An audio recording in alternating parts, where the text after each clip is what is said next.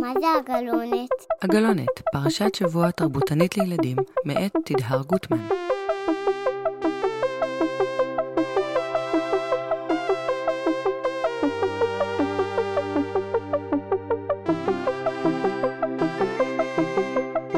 שלום לכם, איזה כיף שהצטרפתם אליי לפרק נוסף של הגלונת, והשבוע נקרא בפרשת חיי שרה. ויהיו חיי שרה מאה שנה ועשרים שנה ושבע שנים. בגיל מאה עשרים ושבע שרה הולכת לעולמה. אברהם מאוד עצוב כשמתה אשתו האהובה, ומחפש מקום מיוחד לקבור אותה. כל החלק הראשון של הפרשה הוא עסוק בלשכנע את עפרון למכור לו את שדה המכפלה והמערה שבתוכו, כדי לקבור דווקא במקום הזה את שרה. בפרק של שנה שעברה דיברנו על כמה חשוב היה לו להיאחז בזיכרון של שרה דרך מקום פיזי, אותו מקום שבו יקברו גם אותו לצידה בסוף הפרשה. סיפרנו גם איך אברהם שולח את אליעזר, העבד שלו, לחפש כלה ליצחק, ועל סיפור הפגישה של אליעזר עם רבקה. ובכלל, אם תרצו להיזכר בכל הסיפור שיש בכל פרשה, צעד אחרי צעד, תקשיבו קודם כל לפרק משנה שעברה. בגלל שפרק שמספר את הרקע והבסיס של הסיפור כבר יש לנו, הפרקים השנה יותר מתמקדים ברעיון או מחשבה על הפרשה. ולפעמים בסיפור שעוד לא התייחסנו אליו. כל הפרקים נמצאים באתר של הגלונת. אז השנה שמתי לב שלא רק שאברהם נפרד משרה, הוא נאחז במקום מסוים. זה אותו אברהם שלפני שבועיים קראנו בפרשת לך לך שהוא הולך מארצו, ממולדתו, מבית אביו. פתאום כשהוא מחפש כלה ליצחק, הוא שולח את אליעזר לחפש אותה. חזרה בארץ שממנה הוא בא, ארצו, מולדתו, ולא סתם. אליעזר מגיע לבית של בני דודים של אברהם. הוא לגמרי חוזר אחורה לבית אביו. ואחרי שיצחק ורבקה נפגשים, לאן יצחק מביא אותה? ויביאיה יצחק האוהלה שרה עמו, ויקח את רבקה, ותהי לו לאישה, ויהביה. יצחק גר עד עכשיו במקום אחר, באר לחי רועי, שזה גם מקום מעניין. זה המקום שאחרי שהגר בורחת משרה, עוד לפני שישמעאל נולד, כשהיא הייתה בהיריון, היא פוגשת שם ליד הבאר הזאת מלאך שמבטיח לה שייוולד לה בן, ושהוא יהיה איש גדול. מעניין למה יצחק בוחר לגור דווקא במקום הזה. מקום שמסמל נקודת שפל בחיים של אמא שלו. כשהיא לא יכלה ללדת, ועוד לא ידעה אפילו שהיא תלד אותו, והגר פגעה בה. אולי המקום הזה מסמל מה שאין, כמו שלשרה לא היה בן, ולא עכשיו אין אותה? אולי זה הפוך? אולי זה מקום שמסמל הבטחה, תקווה לחיים, אפילו במצבים מאוד קשים, כמו ההבטחה של המלאך להגר. ובאמת, כשיצחק בא משם, הוא פוגש את ההבטחה להמשך החיים שלו, הוא פוגש את רבקה.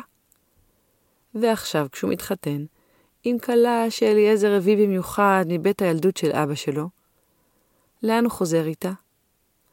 לבית הילדות שלו. הוא מביא את רבקה לאוהל של שרה, אמא שלו. אפילו שהיא עצמה כבר לא שם. אתם יודעים מה כן אוהב? את מי?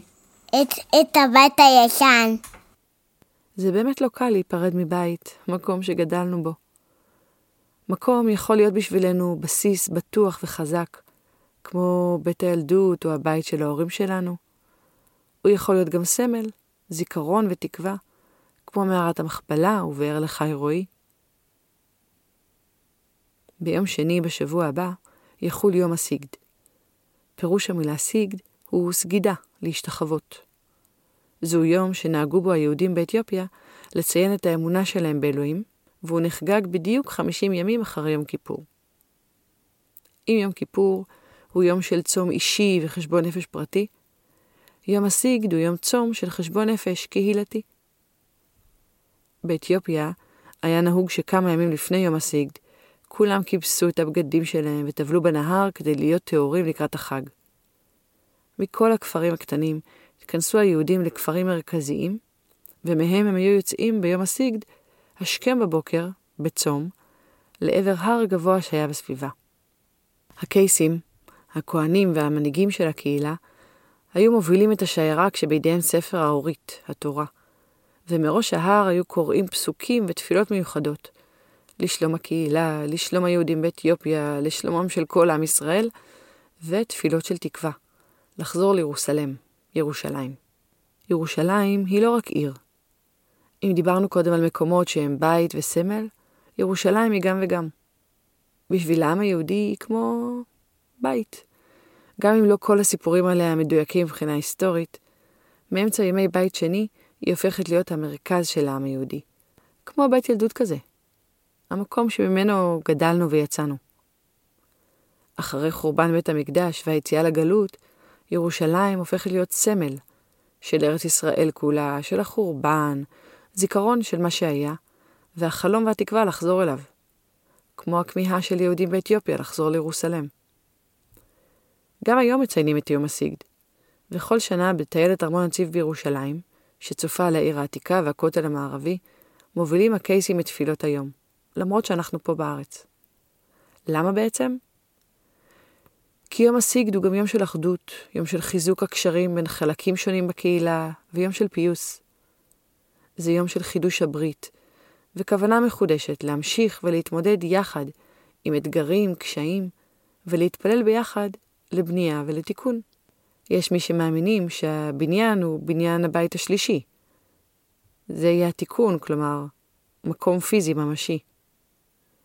האמת, אני ממש שמחה שיום הסיגד הוא חלק מלוח השנה היהודי והישראלי במדינה שלנו, כי אנחנו באמת זקוקים לתיקון חברתי, לבנייה מחודשת של הברית בינינו, פיוס בין החלקים השונים בחברה, מקום סמלי משותף לכולנו, ירוסלם.